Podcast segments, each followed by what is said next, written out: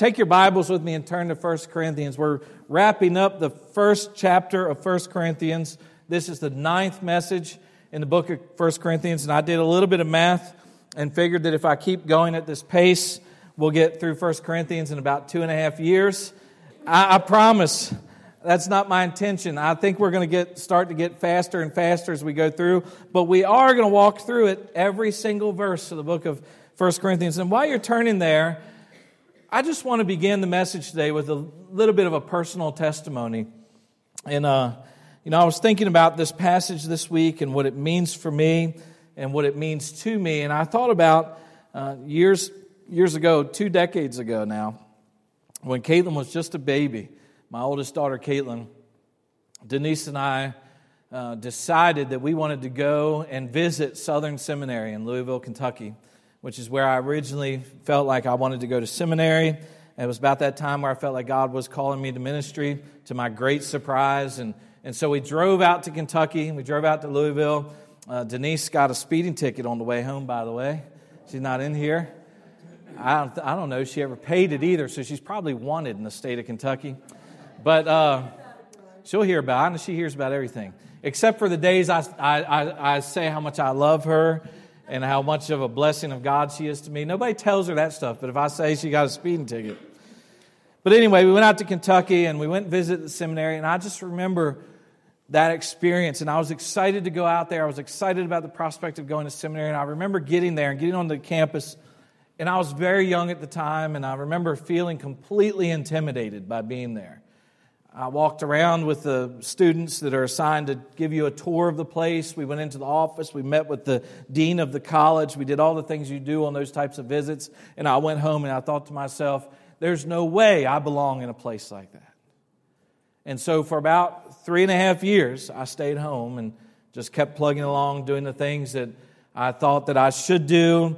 But all the while, I just felt like God was continuing to call me into ministry. So eventually, the short story is that eventually I came to Denise. I said, Hey, I think it's time for a great adventure. Let's quit our jobs. Let's pack all of our stuff up. Let's load a U Haul and drive to North Carolina. We'll go to Southeastern Seminary. And because she loves me, because she's a wonderful wife, she said, Let's do it. And we literally quit our jobs, packed a uh, U-Haul, didn't have jobs, never saw the place we were going to live before we got there, and just drove to North Carolina and started a new life at Southeastern Seminary. Now, when we got there, that feeling of inadequacy only got worse for me. I remember getting there, and all of a sudden, I had the time to go and, and experience things at the seminary. And I went, and I was all of a sudden in the midst of people that I'd read about in books people that I'd heard about and never seen in person. I was the very first time that I went to a chapel service, and they call it chapel, but the chapel seats about 1,500 people. And, and in the chapel, I went there to the chapel, and Stephen Rummage, uh, Dr. Stephen Rummage, was preaching on the atonement. And I'd never heard preaching like that before. I'd never heard anyone preach with such passion and, and open the Bible like that. And I remember thinking, ah, oh, it's amazing. I don't think that I'll ever be able to preach like that man preached. And then I started to go, and, and, the next person that I encountered was Al Mohler. And some of you may or may not know these names, but these names are a big deal to me. And I was there with Al Mohler. And then the next person that I sat in a room with, a small room like this, about where Nick's sitting, that sat in front of a man named John MacArthur. And, and there he was. And I remember thinking, I don't want to say anything. I don't even want to make eye contact with this guy because I feel like I might turn into a pillar of salt. And I mean, I was just intimidated by these people. And Paige Patterson, the architect of the Southern Baptist Convention's conservative resurgence, a lot of people say that he's the modern day Martin Luther. And he was the president of our seminary. And I remember meeting him. And I just remember thinking to myself, what in God's name am I doing? In a place like this. I was just a like an average guy, you know, I barely graduated high school. I mean, I mean that. I mean, I just barely squeaked through. Uh, I was um, working in construction, doing all kinds of odd jobs, just sort of a guy that went to work and got dirty every day, made an honest living. I didn't have any real education other than what I eked out down the street here at Glenelg. What in the world was I doing amongst these people? And then it got even worse when we started to get to know our neighbors at seminary. because they all had their act together. You know, they were all selling their stuff and going to the foreign mission field and and they were all raising their families in what appeared to be much more orderly fashion than I was. I mean, just everything seemed to be together. And we honestly were, were, so uncomfortable by that situation that we actually moved away from the seminary and lived about 20 minutes away from the seminary so that we could just live by ourselves. We didn't feel like we fit in to anything while we were there. And it was like that the whole time that I was there. And even when I started pastoring, I still had those feelings of, of insecurity and, and am I enough? And could God really use a guy like me? And thank God over the years I've come to understand that yes, God can use anybody. And if God could take a, a nobody like me and use him, God can certainly use you. And we've seen that that over the years, Denise and I have seen that God has used us as we've made ourselves available to him. And this morning I want you to see that in our passage of Scripture in verse 26, 1 Corinthians chapter 1, verse 26. Listen to how Paul talks to these people. And remember, he's been spending the entire first chapter really introducing them to their calling, who they are in Christ, who they are as the church, talking about the gospel and how it applies to them. And he gets to the end of the chapter, and his closing words in this chapter are this verse 26 For consider your calling, brothers. Not many of you were wise according to worldly standards. Not many were powerful. Not many were of noble birth. But God chose what is foolish in the world to shame the wise. And God chose what is weak in the world to shame the strong. And God chose what is low and despised in the world, even things that are not, to bring to nothing things that are, so that no human being might boast in the presence of God. And because of him, you are in Christ Jesus, who became to us wisdom from God, righteousness and sanctification and redemption. And we sang this a few moments ago, so that as it, as, as it is written, let the one who boasts boast in the Lord. My goal today is really simple. And my goal today in this message, in the next 25 or 30 minutes or however long it'll take, my goal today is just to encourage every person in this room. I want you to know that from the, from the outset that, that my goal, the thing that I've been praying about as I've been preparing this message, the thing I've been thinking about is I want to encourage every person in this room, and I want you to know that every one of you can be used by God. Every one of you can be used. I, I think a lot of Christians get the idea that God only uses a certain class of people. I really believe that's true, whether, whether we admit it or not. I, I think that we have that idea in our head that, that God might use some of us, but God really prefers to use a certain class of people. Like we think of, uh, of athletes and, and people like Tim Tebow, you know. There's a, there's a guy who's publicly lived out his faith for good or, or bad, for better or for worse. But there's a guy who's got all the talent in the world, all the physical ability in the world. He speaks well, he's good looking, you know. That's the kind of guy that God would want to use. Or we think of people like Billy Graham. And Billy Graham, you know, even though he was, uh, got his starts in, in a pretty humble way, he, he was one of those guys that when you heard his voice, you felt like you were sitting under the authoritative word of God. He was just preaching in a certain way, carried himself in a certain way. Presidents sought him out, world leaders sought him out. You know, he's a type of guy that we think that's the kind of guy that God would use. Or any number of people who are famous for various reasons and people come to Christ, and, and we have a way in the Christian community of taking people who are famous and well known who come to Christ and vaulting them to the top so that people like us who aren't so famous and maybe who are a little more normal look to them and we begin to think to ourselves, of course God would use them because God uses people like that, but God would never use a person like me. And I want you to know that that's absolutely wrong. In fact, it's actually the opposite of what Paul's saying in these verses. You notice in these verses that, that Paul really he talks about the people that God chose, the people that God chooses to use. And, and he talks about the way that God chooses them. And, I, and I'm glad that God chooses the people that he uses based on what he wants and not based on some worldly standard. And I want you to notice as we sort of just walk our way down through these verses that God chooses two sort of groups of people there's a minority and then there's a majority. And I want you to look, first of all, at the minority in verse 26. Look at it again, verse 26. This is the minority. For consider your calling, brothers, that not many of you were wise according to worldly standards. Not many were powerful, and not many were of noble birth. So he says that the minority of the people that God chooses are, are three types of people. First of all, not many wise according to worldly standards. This is just the intellectuals of the world. Now, God does use some people who are intellectuals. Thank God, some of the people that I've learned the most from and who, have, who I've been taught by over the years had a supreme intellect. And there are people that God uses who have a, a great and a strong intellect. But He says it's not many of them who are wise, not many of the intellectuals, not many, the second group, are powerful. And these are the influential people. How many of you picked up Time magazine this week? Good. Don't waste your time. I, I, I only know because I was told by certain people under the age of 25 living in my home that, that Time recently released its list of 100, the 100 most influential people. And so I took the time to do my due diligence. I don't want to criticize something unless I do my due diligence. So I, I read all the way through the list of the 100 most influential people according to Time magazine. And I've got to tell you that there couldn't be a more shining example of the fact that God doesn't call many influential people than the list that Time produced. I'm serious. I mean, these people, you look through it. Now, there were a few people on there that I would say that these are Christians, but not many.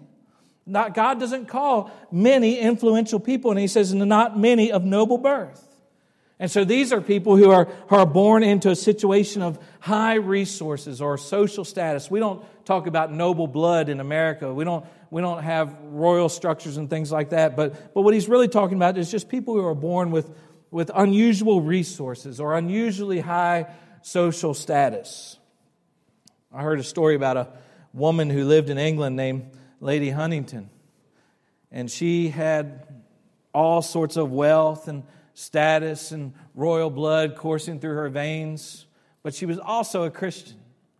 And it said that Lady Huntingdon would often tell people that she had been saved by the letter M. Because you notice that Paul says it's not many. He doesn't say not any, he says not many. And thank God for all of us that he says that. Now, I want to say something to our church. I, don't know if you realize it or not. I hope that you realize it. I hope you understand how unbelievably blessed of God you are. I, I mean, the Bible says in the book of James, chapter 1, that every good and perfect gift comes down from above, from our Father of lights, in whom there's no variation or shadow of change.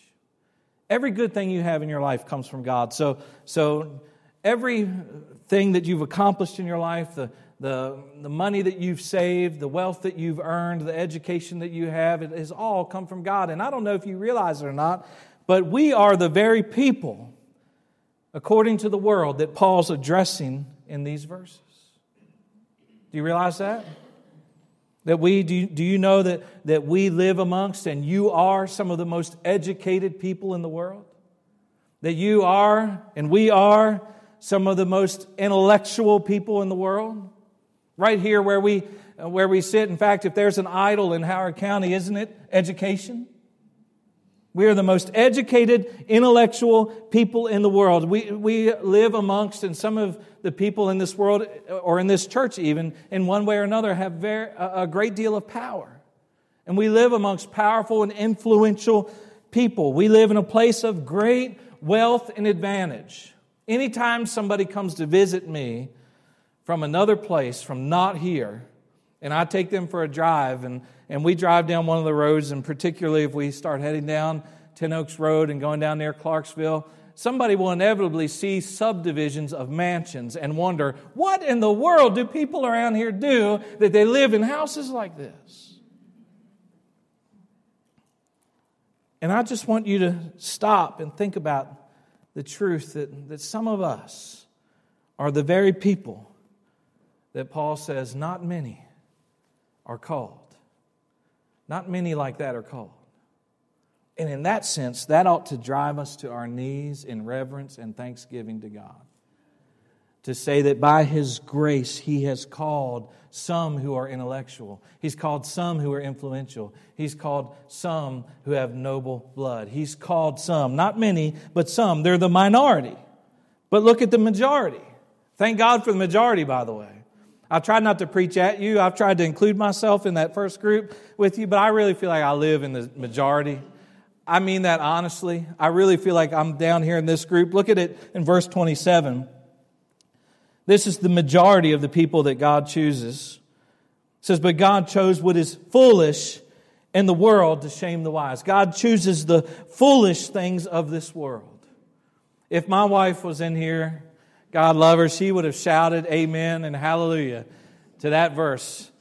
Because I really do identify with that, that God chooses the things that are foolish, just the simple things of this world, to shame the things that are wise. You know, one of the most influential people in my life was a man that nobody ever really knew except people who ran across him in the little town where he lived in central West Virginia. His name was Doyle Ryder, and he was just an old mountain preacher.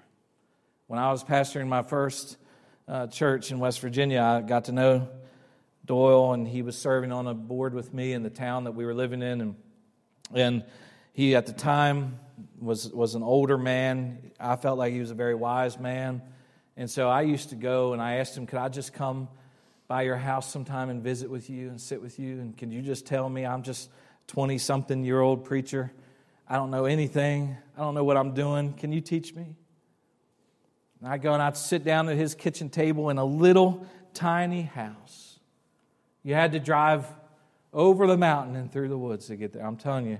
And then you passed down, coming out of, out of Junior, West Virginia, and you came down and crossed through an old uh, strip mine where they were mining coal, and you could see the black coal everywhere. And Doyle had grown up in the coal mines right there in those hills, working in all those coal mines, and eventually felt like God was calling him to preach. And the only church he knew of was the church in that little holler where he lived. And so he went there in that church and he asked if he could serve there and preach, and they told him no. So he said, Well, can I just clean the church? And so he stayed there and he started cleaning the church, and he didn't get any pay for it. He just hung around the church, and eventually he started praying with people at the church. Eventually he started teaching at the church. Eventually, he felt like maybe he could preach at the church, and so they sent him to do some schooling. And he was so illiterate, he couldn't even pass a simple English test. He couldn't read or write enough to get through it. But he spent his whole life in that church, ministering to the people in that church, learning more and more, growing more and more, devoting his life to people. And by the world's standards, he was just a backwoods hillbilly just a fool who butchered the English language, couldn't write very well, didn't even read very well. By the world's standard, he was just a fool, but God used Doyle Ryder to reach countless people in that region of West Virginia and even has influenced my life to this day. I still think of him. God uses foolish people, God uses foolish things. In fact, he prefers it. Thank God. The second is the weak things of the world. God chose what is weak in the world to shame the strong. Not a lot of us think that we can't be used by God because we don't have the resources to be used by God. We're not strong enough. We're not gifted enough. We're not talented enough. A few years back, Denise and I went to uh, the state convention, the Baptist State Convention in, in um, Ocean City. And I don't like going to those kind of meetings. I, am going to. Uh, the Southern Baptist Convention in Birmingham in a few weeks. And, and uh, I go because I feel like I, I need to go sometimes. There are things happening I want to be aware of and present for. But I don't like to go to those meetings because I don't like to get around people, preachers who are important. You know what I mean? No, no, no, no. Please don't say that. That's exactly what I don't want. I heard about a guy one time, a pastor who came home one time and asked his wife, said, Honey, do you know how many great preachers there are left in the Southern Baptist Convention? And she looked at him and said, Yeah, there's one less than you think there is. like you get around, you get around some preachers sometimes, and they just feel important. And I, I, I get at those meetings sometimes, and I get a little nervous and feeling that. And we were at this convention in, in Ocean City years ago, and, and we were in the room, and there was probably maybe close to a thousand people in the room, and and we had heard people speak, and we had heard people preach, and we had heard all the committee leaders, and the president of the convention, and the vice president of the convention, and all these important people come up and, and do their thing. And then finally, towards the end of the evening, they had this guy come up, this young man. I think he was 14 years old at the time. And he walked up on the stage, and you could clearly see that he was disabled and he had some things going on. His mom began to tell the story about how he was born I think at 26 weeks, he weighed just, I, I think if I'm getting this right, just about a pound and a half when he was born. Cocaine coursing through his veins, abandoned by his parents. She had heard about him because the father was her brother, who she was estranged from, but she eventually felt compelled to, to look for this little boy and found him in foster care. And when she found him, she found out that he was there, but he was severely handicapped. He was blind. He wasn't making any uh, attempt to speak. He clearly had other issues going on, multiple issues. There were just so many things wrong with him physically and mentally and developmentally, all, the, all these things wrong with him. But as he grew up, they discovered that he had an unusual musical gift. And he began, before he ever spoke a word, he began to, to sing tunes and play tunes on a little keyboard that they gave him. And that night he stood up and, and with his mom's help, he told his story and then he sang for us. He sang for us. And I remember Denise and I that night. It might have been the pollen, I don't know, but uh, Denise and I that night in the back of the room with tears streaming down our face, moved so much by this little 14 year old boy who, in every way, was a picture of physical weakness, was a picture of developmental disabilities in every single way. But God used him in a room where people are strong, where people are important, to bring the whole place to tears and understand that God can use the weak things of this world to shame the strong. You don't have to be a powerful, influential person to be used by God. God can use the foolish things, God can use the weak things. And in verse 28, Paul sums it up when he says that God chose what is low and despised in the world, even things that are not, to bring to nothing the things that are. That sounds like a clunky sentence in English, but just follow me here for a minute. The word despised, it says, God uses those things that are despised, comes from a root word that just means to be considered as nothing. So God uses what is low and despised, the things that are considered nothing. And he says, and even the things that are not. And, and this is a statement that really, in the Greek that it was written in and in the cultural setting that it was in, would have been one of the highest insults or lowest insult. I'm not sure how that works. But if you wanted to really insult somebody in that cultural setting, you would just say that they lacked being, that they, they didn't have a real being. The greatest thing in Greek culture was the sense of being. And he says, so God has used the things that, that are, uh, are low and despised in this world, considered nothing, and things that are not, things that have uh, no being. And so, really, what he's saying is that God has used the things of this world that the world says are nothing and nobody God has used the things of this world that are foolish, the things that are weak, and the things and the people of this world that the world says are good for nothing. Those are the kind of people that God uses. Good news, isn't it? And then in verse 29, look at how that begins. So that. So that. Now that just helps us to understand that what he's getting ready to do is he's going to tell us why God uses these kinds of people. He uses the foolish, he uses the weak, he uses the nobodies so that no human being might be able to boast in the presence of the Lord. God gets all the glory. I mean, we have examples of this in the Bible, don't we? You remember David and Goliath? You remember when Goliath, that champion of the Philistines came out against the army of God and threatened them and challenged them, and nobody would step up. But there was a little shepherd boy. He couldn't even wear the armor of the king, weighed him down too much. He said, I'll fight the giant. And he went out there, and, and you know the story. I don't have to tell you the whole story, but, but he went out there and he killed the giant. And none of us, I don't think any of us, have ever assumed, not for a minute, I don't think anybody who's ever heard the story of David and Goliath has ever assumed for a minute that the reason David slew Goliath was because he was such an expert with his slingshot. I mean, I don't think there's a risk of anybody coming away from that story and thinking, man, that David, what a shot. What a guy. I think that everybody who's honest about that walks away from that story and says the only explanation for why that little shepherd boy could kill the giant was because God did it through him. And so God gets the glory. I think about Peter, uh, you know, the Apostle Peter. Apostle Peter was just a fisherman. You know, when Jesus chose his disciples, he chose simple people. He didn't go to the, uh, to the, the philosophy schools, he didn't go to the synagogue. He went to the side of the sea and he chose fishermen. You think of a simple guy like Peter, probably not a great deal of education, certainly not any experience in what he was called to do. Even when Jesus was arrested and tried, he denied him, he ran off.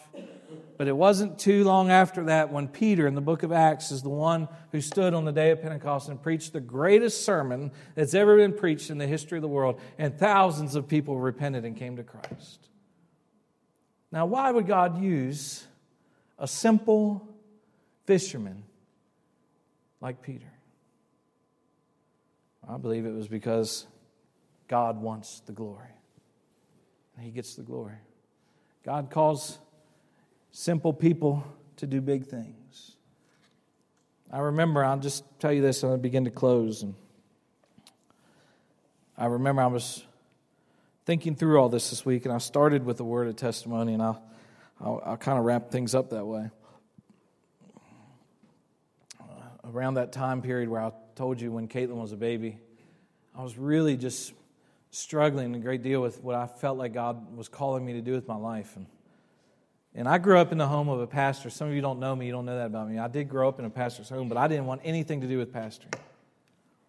I had lived on the inside of that whole situation and decided that if there was one thing in my life that I never wanted to do, it was be a pastor.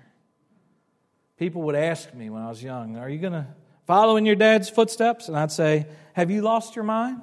What kind of person would ever want to do what my dad does? By the way, one of the surefire ways to do something is to tell God you're never going to do it. And so I, I had just decided it wasn't for me, but I felt like God was calling me in that direction. I can't explain that to you. I won't try to explain that to you. But I was really struggling with it, and I didn't know what that meant for me. I was pretty comfortable in my life, and Denise and I were just getting started, but we were happy. We were comfortable where we were at, and I didn't know what that meant, but uh, I was driving home one day from work, and I don't even remember who it was. I think it was Tony Evans, I think. But some preacher on the radio was preaching about surrendering to God's call in your life. And he said something basically like this He said something like, You don't have to be afraid to be available to God. Like, He's not going to put you in a place or take you somewhere or do something with you that He's not going to prepare you for. So don't, don't be afraid. And I remember that day thinking to myself, All right, well, I guess I don't have much of a choice. I really feel like God's calling me to ministry. I don't know how to get there or what I'm going to do, but I want to be obedient. And so I sat down on the front porch of the little house that we rented over on 144 in West Friendship, just driving up the hill, two houses up, I think, from the school there. And I got home, and before I ever went in the house, I sat down on the front porch and I said, God, if you'll use me, I'm available. Whatever you want, wherever you'll take me, I'm available. And from that point on, our life has been an endless adventure. God has taken us places and done things in us and through us and with us that we never, ever imagined would happen. Just make yourself available. You don't have to be afraid to be available. And some of you are thinking, well, That's fine for you because you knew you wanted to be a pastor. I don't want to be a pastor. And I don't want to slay giants. And I don't want to preach in Jerusalem. And I don't want to do any of those things. So this isn't really for me. Which I would say, yes, it is for you. Just be available. You, you don't have to be a pastor. You don't have to preach sermons. You don't have to slay giants. You don't have to go on the mission field. God will use you and prepare you the way that He wants to. And it may be that if you'll be available to God, He'll just use you to invite your neighbor to church. Maybe that's it. Maybe, and that's not a little thing. Maybe he'll use you to pray for your coworker or pray with your coworker whose life is falling apart. And maybe you'll be like that guy who met Joseph in a field when he was out looking for his brothers, who changed the course of history with one little action, just one little action. Maybe you'll uh, be compelled to, to give a little money to, to provide clean water to a village in Ghana, and God will use you that way. Or maybe you'll adopt a child that you never thought that you would adopt or, or something. But God will use you. He's prepared, he will prepare you and He'll use you in His good pleasure for the things that He wants to accomplish. And in the end, He'll get all the glory from it. And verse 29, he's, he said that He uses the low things, the foolish things, the, um, the things of this world that are unexpected so that no human being might boast in the presence of God, so that he alone gets the glory. And look in verse 30, he says, And because of him, because of him, you are in Christ Jesus, who became to us wisdom from God, righteousness and sanctification and redemption. In other words, every good thing that you have is because of what Christ has done for you. And no matter what God is calling you to do, no matter what God has done in you, what God has done through you, what God will do in you, what God will do through you, no matter what God will use you for, He says it's because of Him that you're in Christ Jesus. It's because of Him that, that Jesus is the wisdom of God. It's because of Him that you have righteousness. It's because of Him that you have sanctification. It's because of Him that you have your redemption. And then He says in verse 31, so that, again, so that, God does it all in you and through you so that, as it is written, let the one who boasts boast in the Lord. We are God's nobodies. And He plans it that way to use the weak things, to use the foolish things, to use the nobodies and the nothings of this world, so that when God does something, there's no mistaking it was God who did that, not us.